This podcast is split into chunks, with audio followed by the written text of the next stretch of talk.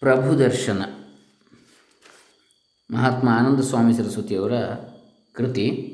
ಅದರಲ್ಲಿ ಈಗಾಗಲೇ ನಾವು ಆತ್ಮ ನಿವೇದನೆ ಎನ್ನತಕ್ಕಂಥ ಮೊದಲನೇ ಅಧ್ಯಾಯ ಹಾಗೆ ಎರಡನೆಯ ದೃಢ ಸಂಕಲ್ಪ ಎನ್ನತಕ್ಕಂಥ ಅಧ್ಯಾಯ ಇದನ್ನು ನೋಡಿದ್ದೇವೆ. ಮೂರನೆಯ ಸಿದ್ಧತೆ ಎನ್ನತಕ್ಕಂಥ ಅಧ್ಯಾಯದ ಒಂದು ಭಾಗವನ್ನು ನೋಡಿದ್ದೇವೆ ಅದರಲ್ಲಿ, ಮೊದಲ ಭಾಗವನ್ನು. ಇನ್ನು ಈಗ ಎರಡನೇ ಭಾಗವನ್ನು ನೋಡೋಣ. ಆ, ಮೊದಲನೇ ಭಾಗದಲ್ಲಿ ನಾವು ಈ ಸಿದ್ಧತೆ ಎಂಬುದರಲ್ಲಿ ವೇದದ ಯಾವ ನಾಲ್ಕು ಆದೇಶ, ಆದೇಶಗಳು ಇವದರಲ್ಲಿ ಮೂರನ್ನು ನೋಡಿದ್ದೇವೆ. ಒಂದು ಉಷಃಕಾಲದ ಮೊದಲೇ ಏಳು ಅಂಥೇಳಿ ಒಂದು. ಇನ್ನು ಎರಡನೇದು ಶರೀರವನ್ನು ಬಲಿಷ್ಠವನ್ನಾಗಿ ರೂಪಿಸಿಕೊ. ಮೂರನೇದು ಚಾರಿತ್ರ್ಯವನ್ನು ಶುದ್ಧವಾಗಿರಿಸು ಅಂಥೇಳಿ ಈ ಮೂರನ್ನು ನಾವು ನೋಡಿದ್ದೇವೆ. ಇವತ್ತು ನಾಲ್ಕನೇದು ಮನುಷ್ಯ ಸಮಾಜಕ್ಕೆ ಯೋಗ್ಯನಾಗು. ಇದನ್ನು ನೋಡೋಣ. ವೇದದ ನಾಲ್ಕು ಆದೇಶಗಳು ಸಿದ್ಧತೆಗಾಗಿ. ಯಾವುದಕ್ಕೆ ಸಿದ್ಧತೆ? ಪರಮಾತ್ಮ ದರ್ಶನಕ್ಕೆ, ಪ್ರಭು ದರ್ಶನಕ್ಕೆ. ಓಂ ಶ್ರೀ ಗುರುಭ್ಯೋ ನಮಃ. ಹರಿ ಓಂ ಶ್ರೀ ಗಣೇಶಾಯ ನಮಃ. ಡಾಕ್ಟರ್ ಕೃಷ್ಣಮೂರ್ತಿ ಶಾಸ್ತ್ರಿ, ದಂಬೆ ಪುಣಚ, ಬಂಟ್ವಾಳ ತಾಲೂಕು, ದಕ್ಷಿಣ ಕನ್ನಡ ಜಿಲ್ಲೆ, ಕರ್ನಾಟಕ, ಭಾರತ. ಮನುಷ್ಯ ಸಮಾಜದ ವ್ಯವಸ್ಥೆ ಸರಿ ಮಾಡಲು ನಮ್ಮ ಪೂರ್ವಜರು ಆಶ್ರಮ ಹಾಗೂ ವರ್ಣದ ಸುಂದರ ಹೊದಿಕೆ ನಿರ್ಮಾಣ ಮಾಡಿದ್ದಾರೆ. ವರ್ಣಾಶ್ರಮ ಧರ್ಮದ ಮರ್ಯಾದಾನುಸಾರ ಸಮಾಜ ನಡೆಯುತ್ತಿದ್ದವರೆಗೆ ಸಾಂಸಾರಿಕರು ತಮ್ಮ ತಮ್ಮ ಜೀವನದ ಉದ್ದೇಶವನ್ನು ಪೂರ್ಣಗೊಳಿಸುತ್ತಿದ್ದರು. ಆದರೆ ಆಲಸ್ಯ, ಅವಿದ್ಯೆ, ಪ್ರಮಾದ ಹಾಗೂ ಸ್ವಾರ್ಥದ ಕಾರಣ ಈಗ ಮರ್ಯಾದೆ ಭಂಗವಾಗಿ ಹೋಗಿದೆ. ಮನುಷ್ಯ ದುಃಖಿಯಾಗಿದ್ದಾನೆ. ಆಶ್ರಮ ಮರ್ಯಾದೆಯ ಪ್ರಕಾರ ಬಾಲ್ಯಕಾಲದಿಂದ ಹಿಡಿದು ಪೂರ್ಣಾಯು ಅವಸ್ಥೆಯವರೆಗೆ ಬಾಲಕ ಬಾಲಿಕೆಯರು ಬ್ರಹ್ಮಚರ್ಯ ಪೂರ್ವರ ಜೀವನ ನಡೆಸುತ್ತಾ ಬ್ರಹ್ಮಚರ್ಯ ಪೂರ್ವಕವಾದ ಜೀವನ ನಡೆಸುತ್ತಾ ವಿದ್ಯೆಯನ್ನು ಜ್ಞಾನವನ್ನು ಪಡೆಯುತ್ತಿದ್ದರು. ಶರೀರ, ಬುದ್ಧಿ ಹಾಗೂ ಮನದ ವಿಕಾಸವಾದ ನಂತರ ಮನುಷ್ಯನು ತನ್ನ ಸಮಾಜದ ಗೌರವಾನ್ವಿತನಾಗ್ತಾ ಇದ್ದ. ಸಂಸಾರದ ಹಾಗೂ ಸೃಷ್ಟಿಕ್ರಮ ಜಾರಿಯಲ್ಲಿರಿಸಲು ಬ್ರಹ್ಮಚರ್ಯದ ನಂತರ ಗೃಹಸ್ಥಾಶ್ರಮದಲ್ಲಿ ಪ್ರವೇಶ ಮಾಡ್ತಾ ಇದ್ದ. ಗಾರ್ಹಸ್ಥ್ಯದಿಂದ ವಾನಪ್ರಸ್ಥ ನಂತರ ಸನ್ಯಾಸವನ್ನು ಪಡೆಯುತ್ತಾ ಇದ್ದರು ಕೆಲವು ಮಹಾನುಭಾವರು ಗೃಹಸ್ಥಾಶ್ರಮದಲ್ಲಿ ಪ್ರವೇಶ ಮಾಡದೇ ನೇರವಾಗಿ ಸನ್ಯಾಸಿಗಳಾಗಿ ಲೋಕೋಪಕಾರ ಮಾಡ್ತಾ ಇದ್ದರು ಬಹು ಪ್ರಾಚೀನ ಕಾಲದ ಮಾತಂತಿರಲಿ, ಇತ್ತೀಚೆಗೆ ಭಗವಾನ್ ಶಂಕರಾಚಾರ್ಯರು ಮತ್ತು ಭಗವಾನ್ ದಯಾನಂದರಂಥವರು ತಮ್ಮ ಜೀವನವನ್ನೇ ಲೋಕೋದ್ಧಾರದಲ್ಲಿ ಸಮರ್ಪಿಸಿ ಜೀವನದಲ್ಲಿ ಸಫಲತೆ ಪಡೆದರು. ಈಗಲೂ ಇಡೀ ಜೀವನ ಬ್ರಹ್ಮಚಾರಿಗಳಾಗಿದ್ದು ಆತ್ಮದರ್ಶನ ಮಾಡುತ್ತಿರುವ ಮಹಾನುಭಾವರುಗಳಿದ್ದಾರೆ ಗೃಹಸ್ಥಾಶ್ರಮದಲ್ಲಿ ಪ್ರವೇಶಿಸುವವರು ತಮ್ಮ ಜೀವನದಲ್ಲಿ ಸಫಲರಾಗುವುದಿಲ್ಲವೆಂದು ಇದರ ಅರ್ಥವಲ್ಲ. ಗೃಹಸ್ಥಾಶ್ರಮವನ್ನಾದರೂ ಎಲ್ಲ ಆಶ್ರಮಗಳಲ್ಲಿ ಶ್ರೇಷ್ಠವೆಂದು ಪರಿಗಣಿಸಲಾಗಿದೆ. ವೇದವು ಗೃಹಸ್ಥಾಶ್ರಮವನ್ನು ಪುಣ್ಯಲೋಕ ಮತ್ತು ಧರ್ಮದ ವೇದಿ ಎಂದು ಹೇಳಿದೆ. ಋಗ್ವೇದ. ಭಗವಾನ್ ಮನು ಗೃಹಸ್ಥಾಶ್ರಮದ ಸಂಬಂಧದಲ್ಲಿ ಎಲ್ಲಿಯವರೆಗೂ ಹೇಳುತ್ತಾರೆ ಅಂದರೆ ಗೃಹಸ್ಥಾಶ್ರಮದ ಕುರಿತಾಗಿ ಯಥಾ ವಾಯುಂ ಸಮಾಶ್ರಿತ್ಯ ವರ್ತಂತೆ ಸರ್ವಜಂತವ, ತಥಾ ಗೃಹಸ್ಥಮಾಶ್ರಿತ್ಯ ವರ್ತಂತೆ ಸರ್ವಾಶ್ರಮ ಅಂತೇಳಿ ಮನು ಹೇಳ್ತಾನೆ ಮನುಸ್ಮೃತಿಯಲ್ಲಿ. ಯಾವ ರೀತಿ ಪ್ರಾಣಧಾರಿಗಳೆಲ್ಲ ವಾಯುವನ್ನು ಆಶ್ರಯಿಸಿ ಜೀವಿಸುತ್ತವೆಯೋ, ಅದೇ ರೀತಿಯಲ್ಲಿ ಎಲ್ಲ ಆಶ್ರಮಿಗಳು ಗೃಹಸ್ಥಾಶ್ರಮವನ್ನೇ ಆಶ್ರಯಿಸಿ ಜೀವಿಸುತ್ತಾರೆ. ಯಥಾ ನದಿ, ನ, ಯಾಕಂದರೆ ಬ್ರಹ್ಮಚರ್ಯ ಆಶ್ರಮ ಹೇಗೂ ಸಂಪಾದನೆ ಮಾಡುವಂಥದ್ದಲ್ಲ, ವಿದ್ಯೆ ಕಲಿಯತಕ್ಕಂಥ ವಿದ್ಯಾರ್ಥಿಗಳ ಒಂದು ಗುಂಪಾಯ್ತದು. ಇನ್ನು ವಾನಪ್ರಸ್ಥ ಅವರು ಅವ್ರ ಪಾಡಿಗೆ ಅವರು ಕಾಡಿನಲ್ಲಿ ವಾನಪ್ರಸ್ಥರು. ಅವರು ವ್ಯವಹಾರದಲ್ಲಿ ಇಲ್ಲ. ಅದರ ನಂತರ ಸನ್ಯಾಸ, ಅವರು ಹೇಗೂ ವ್ಯವಹಾರದಲ್ಲಿ ಇಲ್ಲ, ಅವರು ಸಂಪೂರ್ಣ ವಿರಕ್ತರು? ವಾನಪ್ರಸ್ಥಿಗಳು ಉಪಾಸನ ನೀಡಿದರು ಸದಾ, ಭಗವಂತನ. ಸನ್ಯಾಸಿಗಳು ಸಂಪೂರ್ಣ ವಿರಕ್ತರು. ಹಾಗಾಗಿ ಇವರು ಯಾರೂ ಕೂಡ ಸಂಪಾದನೆ ಮಾಡ್ತಕ್ಕಂಥವರಲ್ಲ ಒಂದು ಹೊತ್ತಿನ ಊಟಕ್ಕೆ ಅವರು, ಅವರಲ್ಲಿ ಏನೂ ಇರೋದಿಲ್ಲ ಹಾಗಾಗಿ ಗೃಹಸ್ಥಾಶ್ರಮಿಯೇ ಉಳಿದವರನ್ನೆಲ್ಲ ಪೋಷಣೆ ಮಾಡಬೇಕಾಗ್ತದೆ. ಆ ಒಂದು ಋಣವನ್ನು ತೀರಿಸೋದಕ್ಕಾಗಿ ಈ ಮೂರು ಆಶ್ರಮದವರು ಕೂಡ ಗೃಹಸ್ಥಾಶ್ರಮಗಳ ಹಾಗೂ ಸಕಲ ಲೋಕದ ಉದ್ಧಾರಕ್ಕಾಗಿ ಬೇರೆ ಬೇರೆ ರೀತಿಯಲ್ಲಿ ತಮ್ಮದಾದ ಕೊಡುಗೆಯನ್ನು ನೀಡ್ತಾರೆ. ಸನ್ಯಾಸಿಯು ಯಾವ ರೀತಿ ಬದುಕನ್ನು ದುಃಖ, ಸುಖ ದುಃಖಗಳನ್ನು ಮೀರಿ ಯಾವ ರೀತಿ ಬದುಕಬೇಕು ಅನ್ನೋದನ್ನು ತೋರಿಸ್ಕೊಡ್ತಾನೆ. ವಾನಪ್ರಸ್ಥಾಶ್ರಮ ಯಾವ ರೀತಿ ಉಪಾಸನೆ ಮಾಡಬೇಕು ಅಂತ ತೋರಿಸ್ಕೊಡ್ತಾನೆ. ಬ್ರಹ್ಮಚರ್ಯ ಆಶ್ರಮಿ ಯಾವ ರೀತಿಯಲ್ಲಿ ಅಧ್ಯಯನ ಮಾಡಬೇಕು ಅನ್ನೋದನ್ನು ಬ್ರಹ್ಮಚರ್ಯ ಆಶ್ರಮಿ ನೋಡಿ ತಿಳ್ಕೊಳ್ಬೇಕು. ಹಾಗಾಗಿ ಗೃಹಸ್ಥಾಶ್ರಮಿ ಈ ಮೂರನ್ನು ಕೂಡ, ಈ ಮೂರನ್ನು ಕೂಡ ಪೋಷಿಸತಕ್ಕಂತಹ ಹೇಗೆ ಪ್ರಾಣವಾಯುವು ಜೀವಿಗಳಿಗೆ ಇದೆಯೋ ಎಲ್ಲ ಜೀವಿಗಳಿಗೂ ಅವಶ್ಯಕವಾಗಿ, ಅತ್ಯವಶ್ಯಕವಾಗಿದೆಯೋ ಬದುಕಲಿಕ್ಕೆ ಅದೇ ರೀತಿಯಲ್ಲಿ ಗೃಹಸ್ಥಾಶ್ರಮಿ ಎಲ್ಲ ಉಳಿದ ಆಶ್ರಮಗಳಿಗೆ ಆಧಾರ ಸ್ತಂಭ ಅಂತ ಹೇಳ್ತಾರೆ. ಯಥಾ ನದಿ ನದಾ ಸರ್ವೇ ಸಾಗರೇ ಯಾಂತಿ ಸಂಸ್ಥಿತಿಂ, ತಥೈವಾಶ್ರಮಿಣ ಸರ್ವೇ ಗೃಹಸ್ಥೇ ಯಾಂತಿ ಸಂಸ್ಥಿತಿಂ. ಯಾವ ರೀತಿ ನದಿ ನದಗಳೆಲ್ಲವೂ ನದ ಅಂದರೆ ಗಂಡು ನದಿ ಅಂತ ಹೇಳ್ತಾರೆ, ಪಶ್ಚಿಮಕ್ಕೆ ಹರಿಯುವಂಥದ್ದು, ನದಿ ಅಂದರೆ ಪೂರ್ವಕ್ಕೆ ಹರಿಯುವಂಥದ್ದು. ಇವೆಲ್ಲವೂ ಸಮುದ್ರದಲ್ಲಿ ವಿಶ್ರಾಂತಿ ಪಡೆಯುತ್ತವೆಯೋ ಅದೇ ರೀತಿ ಎಲ್ಲ ಆಶ್ರಮಗಳು ಗೃಹಸ್ಥ ಆಶ್ರಮದಲ್ಲಿಯೇ ವಿಶ್ರಾಂತಿ ಪಡೆಯುತ್ತವೆ. ಅದು ಯಾಕಂತ ಹೇಳಿದರೆ ಆ, ವೇಗವಾಗಿ ಹರಿಯತಕ್ಕಂಥದ್ದು ಪಶ್ಚಿಮ ಘಟ್ಟದಿಂದ ಬಹಳ ಶಾರ್ಟ್ ಡಿಸ್ಟೆನ್ಸ್ ಸಣ್ಣ ಅದರ ಯಾವುದು ಪಾತ್ರ ನದಿ ಪಾತ್ರ ಅತ್ಯಂತ ಸಣ್ಣದು ಉದ್ದ ಇಲ್ಲ ಹೆಚ್ಚು ಪಶ್ಚಿಮ ಘಟ್ಟದಿಂದ ಆಮೇಲೆ ಸಮುದ್ರಕ್ಕೆ ಸೇರಲಿಕ್ಕೆ ಬಹಳ ವೇಗವಾಗಿ ಹರಿಯುತ್ತೆ ರಭಸವಾಗಿ. ಅದು ಗಂಡು ನದಿ ಅದಕ್ಕೆ ನದ ಅಂತ ಹೇಳ್ತಾರೆ. ನದಿ ಅಂದರೆ ನಿಧಾನವಾಗಿ ಮೆಲ್ಲ ಮೆಲ್ಲ ವಯ್ಯಾರದಿಂದ ಒಣಪ ವಯ್ಯಾರದಿಂದ ಸಮತಟ್ಟಾದ ಪ್ರದೇಶದಲ್ಲಿ ಬಳಸಿ ಬಳಸಿ ಬಳಸಿ ಬಳಸಿ, ಸುತ್ತು ಬಳಸಿ ಬಳ್ಳಿಯಂತೆ, ಲಲನೆಯಂತೆ ಹೋಗುವಂಥ ಹಾಗಾಗಿ ಅದಕ್ಕೆ ಸ್ತ್ರೀಲಿಂಗ, ನದಿ ಅಂತ ಹೇಳ್ತಾರೆ, ಪೂರ್ವ ಸಮುದ್ರಕ್ಕೆ. ಅದು ಬಹಳ ದೀರ್ಘವಾದಂಥ ದಾರಿ? ಹಾಗೆ. ಇರಲಿ. ಗೃಹಸ್ಥಾಶ್ರಮ ಬ್ರಹ್ಮಪ್ರಾಪ್ತಿಯಲ್ಲಿ ಬಾಧಕವಲ್ಲ. ನಮ್ಮ ಇತಿಹಾಸ ಸೂಚಿಸುವಂತೆ ದೊಡ್ಡ ದೊಡ್ಡ ಋಷಿಮುನಿಗಳು, ಬ್ರಹ್ಮವಿದ್ಯೆ, ಆತ್ಮವಿದ್ಯೆ ಆಚಾರ್ಯರುಗಳು ಗೃಹಸ್ಥಿಗಳೇ ಆಗಿದ್ದರು. ಯಾಜ್ಞವಲ್ಕ್ಯರು ಸನ್ಯಾಸವನ್ನು ನಂತರ ಸ್ವೀಕರಿಸಿದರಾದರೂ ಗೃಹಸ್ಥರಾಗಿದ್ದಾಗಲೇ ಅವರು ಬ್ರಹ್ಮವಿದ್ಯೆ ಆಚಾರ್ಯರಾಗಿದ್ದರು. ಗೃಹಸ್ಥಿಗಳಾಗಿದ್ದುಕೊಂಡೇ ಅವರು ಜನಕರಾಜನಿಗೆ ಆತ್ಮದರ್ಶನವನ್ನು ಬೋಧಿಸಿದರು. ಸನ್ಯಾಸದ ಮೊದಲೇ ಅವರು ಪತ್ನಿ ಮೈತ್ರಿಯಿಗೆ ಆತ್ಮವಿದ್ಯೆಯನ್ನು ಕಲಿಸಿದರು. ಅವರಿಗೆ ಗೃಹಸ್ಥಾಶ್ರಮದಲ್ಲಿಯೇ ಬ್ರಹ್ಮದರ್ಶನ ಲಭಿಸಿತ್ತು. ಕೇವಲ ಆಶ್ರಮ ಮರ್ಯಾದೆಯನ್ನು ಪಾಲಿಸಲೆಂದು ಅವರು ಸನ್ಯಾಸ ಗ್ರಹಣ ಮಾಡಿದರು. ದೇವಿ ಮದಾಲಸಾಡು ಪಿತೃಗೃಹದಲ್ಲಿರುವಾಗಲೇ ಬ್ರಹ್ಮಜ್ಞಾನ ಪ್ರಾಪ್ತಿ ಮಾಡಿಕೊಂಡಿದ್ದಳು ವಿವಾಹ ನಂತರ ತನ್ನ ಐದು ಮಕ್ಕಳಿಗೆ ಬ್ರಹ್ಮಜ್ಞಾನ ನೀಡಿ ಯೋಗಿಗಳನ್ನಾಗಿಸಿದಳು ನೋಡಿ, ಮದುವೆಯಾಗಿ ಅವಳು ಮಕ್ಕಳನ್ನು ಹೆತ್ತಿದ್ದಾಳೆ, ಬ್ರಹ್ಮಜ್ಞಾನಿ. ಆದರೂ ಕೂಡ ಗೃಹಸ್ಥಾಶ್ರಮದಲ್ಲಿ ಇರಬಾರ್ದು ಅಂತ ಏನಿಲ್ಲ. ಮಕ್ಕಳನ್ನು ಇರಬಾರ್ದು ಅಂತಿಲ್ಲ.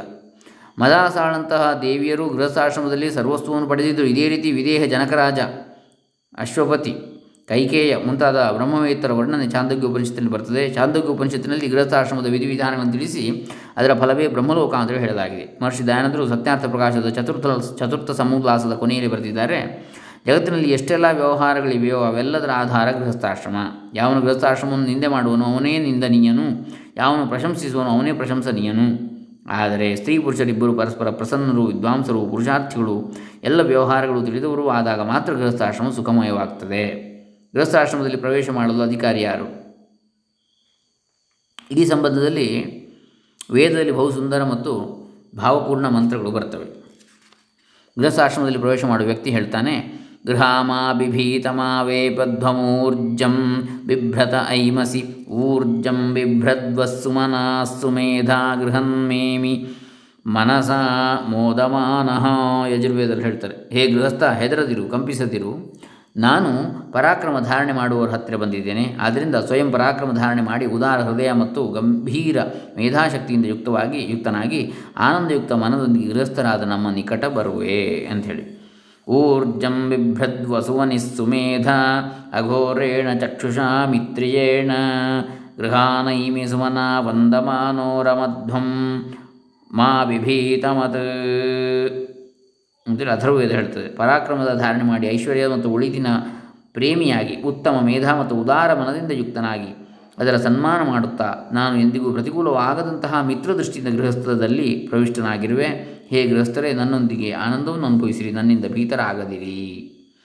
ಗೃಹಸ್ಥಾಶ್ರಮದಲ್ಲಿ ಪ್ರವೇಶ ಮಾಡುವ ಅಧಿಕಾರವನ್ನು ಪರಾಕ್ರಮ ಹಾಗೂ ಐಶ್ವರ್ಯಯುಕ್ತರಾದವರು, ಉದಾರ ಹೃದಯರಾದವರು, ಇತರರಿಗೆ ಒಳಿತನ್ನು ಮಾಡುವ ಉತ್ಸಾಹ ಮತ್ತು ಪ್ರೇಮ ಭಾವವುಳ್ಳವರು ಮನದಲ್ಲಿ ಉತ್ಸಾಹ ಮತ್ತು ಆನಂದದ ಮಹಾಪುರವೇ ಹರಿಯಿಸುತ್ತಿರುವವರು ಶರೀರದಿಂದ ಪುಷ್ಟರಾದವರು, ಇತರರಿಗೆ ಭಾರವಾಗದೆ ತನ್ನ ಕಾಲ ಮೇಲೆ ತಾನು ನಿಲ್ಲಬಲ್ಲವರಾದ ಯುವಕ, ಯುವತಿಯರಿಗೆ ಮಾತ್ರವೇ ವೇದವನ್ನು ನೀಡುತ್ತದೆ.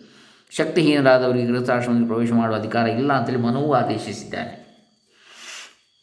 ಯಾರ ಇಂದ್ರಿಯಗಳು ಶಿಥಿಲವಾಗಿವೆಯೋ, ಯಾ ಶರೀರ ಶಕ್ತಿಹೀನವಾಗಿ ಇದೆ, ಇದೆಯೋ, ಯಾರ ಮುಖದ ಮೇಲೆ ಕಾಂತಿ ಇಲ್ಲವೋ, ಯಾರು ಪ್ರಸನ್ನವದನರಲ್ಲವೋ, ಯಾರು ನಿರಾಶರು, ಹತಾಶರು ಆಗಿರುತ್ತಾರೋ, ಯಾರು ಜಿಪುಣರೋ ಯಾರು ಮನೆಯಲ್ಲಿದ್ದು ತನ್ನ ಮಾತಾಪಿತೃಗಳಿಗೆ ಸಹೋದರ ಸಹೋದರರಿಗೆ ಮತ್ತು ಇತರ ಸಂಬಂಧಿಕರಿಗೆ ಸುಖ ಒದಗಿಸಲು ಶ್ರಮಿಸುವುದಿಲ್ಲವೋ ಯಾರು ಮಧುರವಾಣಿಯನ್ನು ನುಡಿಯಲಾರರೋ, ಯಾರು ಸದಾ ಕ್ರೋಧದ ಮೂರ್ತಿಗಳಾಗಿರುತ್ತಾರೋ, ಸ್ವಲ್ಪ ಆಪತ್ತು ಬಂದರೆ ಸಾಕು ಅಧೀರರಾಗುತ್ತಾರೋ ಅಂಥವರು ಗೃಹಸ್ಥಾಶ್ರಮದಂತಹ ತಪ ಹಾಗೂ ತ್ಯಾಗದ ಆಶ್ರಮ ಪ್ರಯ, ಪ್ರವೇಶಿಸಲು ಯೋಗ್ಯರಲ್ಲ.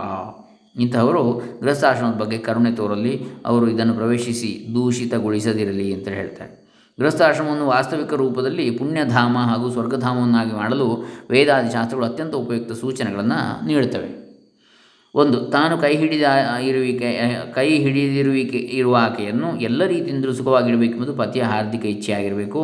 ಈಕೆಯು ನನ್ನ ಮನರೂಪಿ ಪಕ್ಷಿಯ ರೆಕ್ಕೆಯಾಗಿದ್ದಾಳೆ, ನನ್ನ ಹೃದಯ ಮಲ್ಲಿಗೆಯಾಗಿದ್ದಾಳೆ, ಇವಳು ಹೊರತಾದ ಜಗತ್ತಿನ ಎಲ್ಲ ಸ್ತ್ರೀಯರು ನನಗೆ ತಾಯಿ, ಸೋದರಿ ಮತ್ತು ಪುತ್ರಿಯರ ಸಮಾನ ಎಂದು ತಿಳಿಯಬೇಕು. ಇದೇ ರೀತಿ ಪತಿದೇವನ ಪೂಜೆಯೇ ನನ್ನ ಧರ್ಮ, ಆತನ ಸುಖವೇ ನನ್ನ ಸುಖ. ನಾವಿಬ್ಬರು ಅಭಿನ್ನ ಹೃದಯರಾಗಿ ಜೀವನ ನೌಕೆಯನ್ನು ಸಾಗರದಿಂದ ಪಾರು ಮಾಡೋಣ. ನನ್ನ ಮನ ಮಂದಿರದ ದೇವತೆ ನನ್ನ ಪತಿಯೇ ಆಗಿದ್ದಾರೆ. ಇನ್ನಾರಿಗೂ ಈ ಸ್ಥಾನ ಲಭಿಸಲಾರದು ಎಂಬುದಾಗಿ ಪತ್ನಿಯು ಹೃದಯಪೂರ್ವಕ ಭಾವಿಸಬೇಕು. ಭಾರತೀಯ ಇತಿಹಾಸದಲ್ಲಿ ಪತಿವ್ರತಾ ಧರ್ಮವನ್ನು ಆರ್ಯ ಸಂಸ್ಕೃತಿಯ ವಿಶೇಷ ಚಿಹ್ನೆ ಅಂತೇಳಿ ತಿಳಿಯಲಾಗಿದೆ. ಇಂತಹ ದೇವಿಯರನ್ನು ಆದರ್ಶ ನಾರಿಯರೆಂದು ತಿಳಿಯಲಾಗ್ತದೆ. ಸೀತಾಮಾತೆ, ಸತಿ ಸಾವಿತ್ರಿ, ಪೂಜನೀಯ ಅನಸೂಯೆ, ಸತಿ ಪದ್ಮಿನಿ ಮುಂತಾದವರ ಸ್ಮರಣ ಮಾತ್ರದಿಂದ ಚಿತ್ತವು ಪ್ರಫುಲ್ಲಿತವಾಗ್ತದೆ. ಭಗವಾನ್ ರಾಮನೊಂದಿಗೆ ಸೀತಾದೇವಿಯು ಹೊರಟು ವನದತ್ತ ಸಾಗಿದಾಗ ಮಾರ್ಗದಲ್ಲಿ ಮಹರ್ಷಿ ಅತ್ರಿ ಆಶ್ರಮ ಬಂದಿತು. ಮಹರ್ಷಿಯ ಪತಿವ್ರತಾ ಪತ್ನಿ ಅನಸೂಯಳಿಗೆ ಸೀತೆಯು ಪಾತಿವೃತ್ಯ ಧರ್ಮವನ್ನು ನಿರ್ವಹಿಸಲು ಕಠಿಣ ತಪಶ್ಚರ್ಯೆಗೆ ತಯಾರಾಗಿರುವುದನ್ನು ನೋಡಿ ತುಂಬ ಸಂತೋಷವಾಯಿತು. ಆಕೆ ಸೀತೆಯೊಂದಿಗೆ ಹೇಳ್ತಾಳೆ, ನಗರಸ್ಥೋ ವನಸ್ಥೋ ವಾ ಶುಭೋ ವಾ ಯದಿ ವಾ ಅಶುಭ ಯಸಾಂ ಸ್ತ್ರೀಣಾಂ ಯೇ ಯಾಸಾಂ ಸ್ತ್ರೀಣಾಂ ಪ್ರಿಯೋ ಭರ್ತಾ ತಾಸಾಂ ಲೋಕಾ ಮಹೋದಯಾ ಅಂಥೇಳಿ. ಅಂದರೆ ಇದು ರಾಮಾಯಣ, ವಾಲ್ಮೀಕಿ ರಾಮಾಯಣ ಅಯೋಧ್ಯಾಕಾಂಡದಲ್ಲಿ ಬರ್ತಕ್ಕಂಥದ್ದು. ಪತಿಯು ನಗರದಲ್ಲಿರಲಿ, ವನದಲ್ಲಿರಲಿ, ಒಳ್ಳೆಯದಿರಲಿ, ಕೆಟ್ಟದಿರಲಿ, ಯಾರ ಸ್ತ್ರೀಯರಿಗೆ ಅವರು ಪ್ರಿಯರಾಗಿರುತ್ತಾರೋ ಅಂಥವರು ಮಹಾನ್ ಅಭ್ಯುದೇಶ ಇಲ್ಲಿ ಲೋಕಗಳನ್ನು ಹೊಂದುತ್ತಾರೆ. ಸೀತೆಗೆ ಇದು ಮೊದಲೇ ತಿಳಿದಿರಲಿಲ್ಲವೇ ಚೆನ್ನಾಗಿ ತಿಳಿದಿತ್ತು. ಆದ್ದರಿಂದಲೇ ಭಗವಾನ್ ರಾಮನು ಅರಣ್ಯದ ಘನಘೋರ ದೃಶ್ಯಗಳನ್ನು ಆಕೆ ಎದುರು ನಿಲ್ಲಿಸಿದರೂ ಆಕೆಯ ನಿಶ್ಚಯ ಅಲುಗಾಡಲಿಲ್ಲ. ಅವಳು ಅರಣ್ಯಕ್ಕೆ ಬಂದೇ ಬಂದಳು ಪ್ರಾಣನಾಥ ಕರುಣಾಯತನ ಸುಂದರ ಸುಖದ ಸೋಪಾನ, ನೀನಿಲ್ಲದ ರಘುಕುಲ ಕುಮುದ, ವಿಧು ಸುರಪುರ ನರಕ ಸಮಾನ. ತನು ಧನ ಮ, ಧಾಮ, ಗೃಹ ಮೇಣ್ ರಾಜ್ಯ, ಪತಿ ವಿಹೀನದೊಳು ಶೋಕ ಸಾಮ್ರಾಜ್ಯ, ಭೋಗ, ರೋಗ, ಸಮ, ಆಭೂಷಣ, ಭಾರ, ಯಮ ಯಾತನೆಯದು ಸರಸ ಸಂಸಾರ. ಪ್ರಾಣನಾಥ ಎನಗೆ ನೀ ಇಲ್ಲದ, ನೀನಿಲ್ಲದ ಜಗವು ಕಿಂಚಿತ್ತಾದರೂ ಸುಖದ ತಾಣವಲ್ಲವು. ಇಂತಹ ಆದರ್ಶವನ್ನು ಎದುರಿಗಿಸಿರುವ ದೇವಿಯರೇ, ಸತಿ ಸಾಧ್ವಿಯರೇ ಮಿನುಗುತ್ತಾರೆ ಮತ್ತು ಗೌರವಕ್ಕೆ ಪಾತ್ರರಾಗ್ತಾರೆ. ಅವರು ಸಾಧ್ವರೆನಿಸುತ್ತಾರೆ ಇದು ಒಂದನೇದು. ಇನ್ನು ಎರಡನೇದು, ಯಾವ ಪರಿವಾರದಲ್ಲಿ, ಕುಟುಂಬದಲ್ಲಿ ಮಧುರವಾಣಿಯ ಪ್ರಯೋಗವಾಗುವುದು? ಮಧುರವಾದ ಮಾತುಗಳು. ಅಲ್ಲಿ ಆನಂದದ ಮಳೆಗರೆಯುವುದು ಬಡತನದಲ್ಲಿಯೂ ಬಡತನದಲ್ಲಿಯೂ ಪ್ರಸನ್ನತೆ, ಹರ್ಷದ ಒಂದು ನಜರುಗಳು ಅವರ ಅಂಗಳದಲ್ಲಿ ನಲಿಯುವುದು. ದ್ರೌಪದಿಯು ಒಂದು ಕಟು ವಚನ ದ್ರೌಪದಿಯ ಒಂದು ಕಟು ವಚನ ಮಹಾಭಾರತ ಯುದ್ಧವನ್ನು ಮಾಡಿಸಿತು. ವೇದವು ಆದೇಶಿಸುತ್ತದೆ, ನಿನ್ನ ಜಿಹ್ವೆಯ ಅಗ್ರಭಾಗದಲ್ಲಿ ಹಾಗೂ ಕೊನೆಯ ಭಾಗದಲ್ಲಿ ಸಹ ಮಧುವೇ ತುಂಬಿರಲಿ, ಕಟು ಬೇಡ ಅಂತೇಳಿ. ಒಬ್ಬ ಕವಿ ಎಷ್ಟು ಚೆನ್ನಾಗಿ ಹೇಳಿದ್ದಾನೆ, ವಾಣಿಯ ಮಧುರತೆಯನ್ನು ಮೀರಿದ ಮಧುರತೆ ಇನ್ನೊಂದಿಲ್ಲ ಕಟು ವಚನದಿಂದ ಉಪಕಾರ ಮಾಡಿದರೂ ಅದು ಪ್ರಿಯವೆನಿಸಲಾರದು.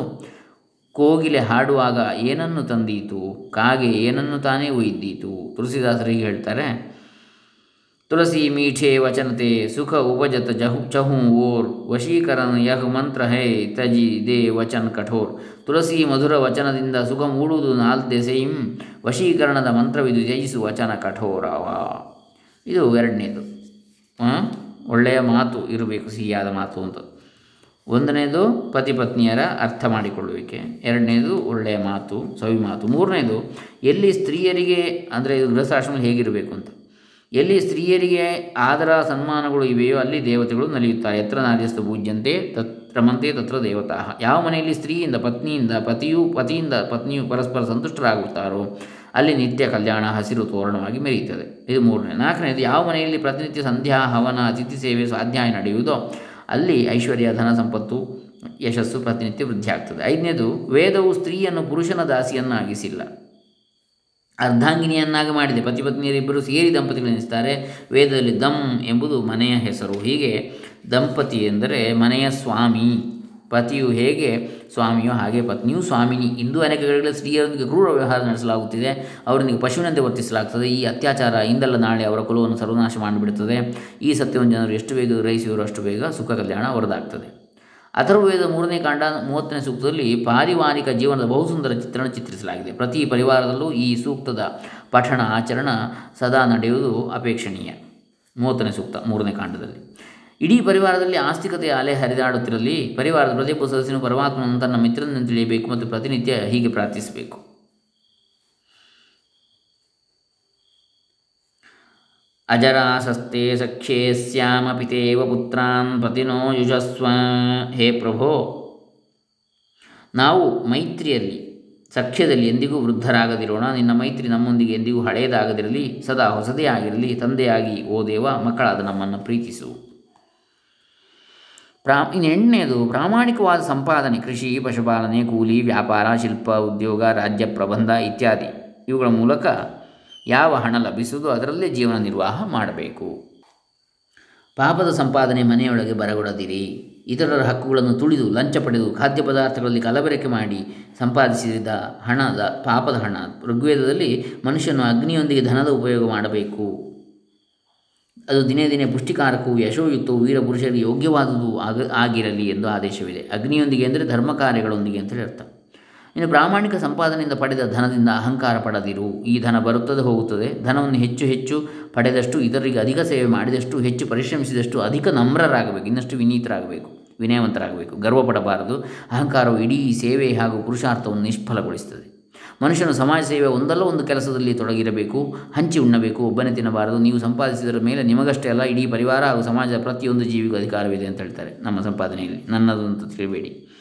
ಪ್ರತಿಯೊಂದು ಪರಿವಾರದಲ್ಲಿಯೂ ಮೂರು ಅಥವಾ ಒಂದಾದರೂ ಹಸು ಇರಬೇಕು. ನೋಡಿ, ಪ್ರತಿಯೊಬ್ಬ ಗೃಹಸ್ಥನೂ ಯಜ್ಞ ಮಾಡಬೇಕು. ಯಜ್ಞಕ್ಕಾಗಿ ಹಾಲು, ತುಪ್ಪಗಳ ಅಗತ್ಯವಿದೆ.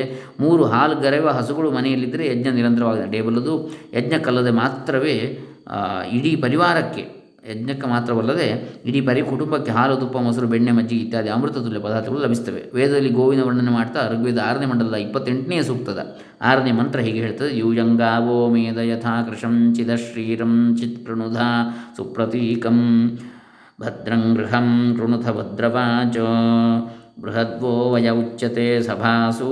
ಹೇ ಗೋಗಳೇ, ನೀವು ದುರ್ಬಲರನ್ನು ಹೃಷ್ಟ ಪುಷ್ಟರನ್ನಾಗಿಸುವಿರಿ ಕುರೂಪಿಗಳನ್ನು ಸ್ವರೂಪಿಗಳಾಗಿಸುವಿರಿ ಹೇ ಕಲ್ಯಾಣಿಗೆರೆ ಕಲ್ಯಾಣಿಯರೇ ಮನೆಯನ್ನು ಕಲ್ಯಾಣಯುಕ್ತವನ್ನಾಗಿ ಮಾಡಿರಿ. ನಮ್ಮ ಕೂಟಗಳಲ್ಲಿ ನಿಮ್ಮ ಉಚ್ಚತಮ ಸಾಮರ್ಥ್ಯವನ್ನು ಹಾಡಿ ಹೊಗಳಲಾಗ್ತದೆ. ಆಹಾರದ ಪ್ರಭಾವ ಮನಸ್ಸಿನ ಮೇಲೆ ಸದಾ ಆಗುತ್ತಿರುತ್ತದೆ ಎಂಬುದನ್ನು ಮರೆಯಬೇಡಿ. ಗೋವಿನ ಹಾಲಿನ ಊಟ ಸರ್ವಶ್ರೇಷ್ಠವೆನ್ನಲಾಗುತ್ತದೆ. ನಿಮ್ಮ ಶರೀರ ಹಾಗೂ ಮುಖಮಂಡಲದ ಮೇಲೆ ವಿದೇಶಿ ಲೇಪನಗಳಿಂದ ಕಾಂತಿ ಬರುವುದಿಲ್ಲ, ಕ್ರೀಮ್ಗಳಿಂದ. ಕೃತಕ ತುಪ್ಪಗಳನ್ನು ತಿನ್ನುವುದರಿಂದಲೂ ಬರುವುದಿಲ್ಲ. ಕೇವಲ ಹಸುವಿನ ಶುದ್ಧ ತುಪ್ಪ, ಹಾಲುಗಳ ಸೇವನೆಯಿಂದ ಮಾತ್ರ ಈ ಗುಣ ಉತ್ಪನ್ನವಾಗುವುದೇ ಆಗುವುದು ಈ ರೀತಿಯ ಜೀವನದಿಂದ ನಿಮ್ಮನ್ನು ನೀವು ಮನುಷ್ಯ ಸಮಾಜಕ್ಕೆ ಯೋಗ್ಯರನ್ನಾಗಿಸಿಕೊಳ್ಳಬಲ್ಲಿರಿ. ಪ್ರಭು ದರ್ಶನಕ್ಕೂ ಯೋಗ್ಯರಾಗಬಲ್ಲಿರಿ. ಸತ್ಯ ಮತ್ತು ಸುಂದರ ಸಂಕಲ್ಪದ ಯಾವ ಅಡಿಗಲನ್ನು ಇರಿಸಿ ನೀವು ಇಂತಹ ಮಂದಿರ ನಿರ್ಮಾಣ ಮಾಡುವಿರೋ ಅದರಲ್ಲಿ ನಿಮ್ಮ ಮನೋಕಾಮನೆ ಪೂರ್ಣವಾಗುವುದು. ಯದಾ ಪಂಚಾವತಿಷ್ಠಂತೆ ಜ್ಞಾನಾನಿ ಮನಸಾ ಸಹ ಬುದ್ಧಿಶ್ಚನ ವಿಚೇಷ್ಟತೆ ತಮಾಹು ಪರಮಾಂಗತಿಂ ಕಠೋಪನಿಷತ್. ಎಲ್ಲಿ ಐದು ಇಂದ್ರಿಯಗಳು ಮನಸ್ಸಿನೊಂದಿಗೆ ಸೇರಿಕೊಂಡು ಜ್ಞಾನದಲ್ಲಿ ನೆಲೆ ಬುದ್ಧಿಯೂ ಕೂಡ ಬೇರೆ ಯಾವುದಕ್ಕೂ ವಿಚಲಿತವಾಗಿ ಇಲ್ಲದಿರ್ತದೋ, ಜ್ಞಾನ, ಆತ್ಮಜ್ಞಾನದಲ್ಲಿ ನೆಲೆ ನಿಲ್ತದೋ ಅವನು ಪರಮಗತಿಯನ್ನು ಹೊಂದುತ್ತಾನೆ ಅಂತ ಕಠೋಪನಿಷತ್ತು ಹೇಳ್ತದೆ ಇದು ಈ ಒಂದು ಮೂರನೆಯ ಅಧ್ಯಾಯವನ್ನು ನಾವು ಪೂರ್ತಿ ಮಾಡಿದಾಗಾಯಿತು. ನಾಲ್ಕನೇದು ಮಂದಿರದಲ್ಲಿ ಪ್ರವೇಶ. ಅದನ್ನು ನಾವು ನಾಳೆ ದಿವಸ ಮುಂದುವರಿಸೋಣ. ಮಂದಿರದಲ್ಲಿ ಪ್ರವೇಶ. ಈಗ ನಾವು ಇಲ್ಲಿ ಮೂರನೇದರಲ್ಲಿ ನಾವು ಸಿದ್ಧತೆಯನ್ನು ಮಾಡಿದ್ದಾಯಿತು. ಇಷ್ಟೆಲ್ಲ ಸಿದ್ಧತೆ. ಇನ್ನು ಮಂದಿರದಲ್ಲಿ ಪ್ರವೇಶ ನಾಳೆ. ಹರೇ ರಾಮ. ಲೋಕ ಸಮಸ್ತ ಸುಖಿನೋ ಭವಂತು ಸರ್ವೇ ಜನ ಸುಖಿನೋ ಭವಂತು ಮಹಾತ್ಮ ಆನಂದಸ್ವಾಮಿ ಸರಸ್ವತಿ ಚರಣಾರ್ಪಿತಮಸ್ತು ಓಂ ತತ್ಸತ್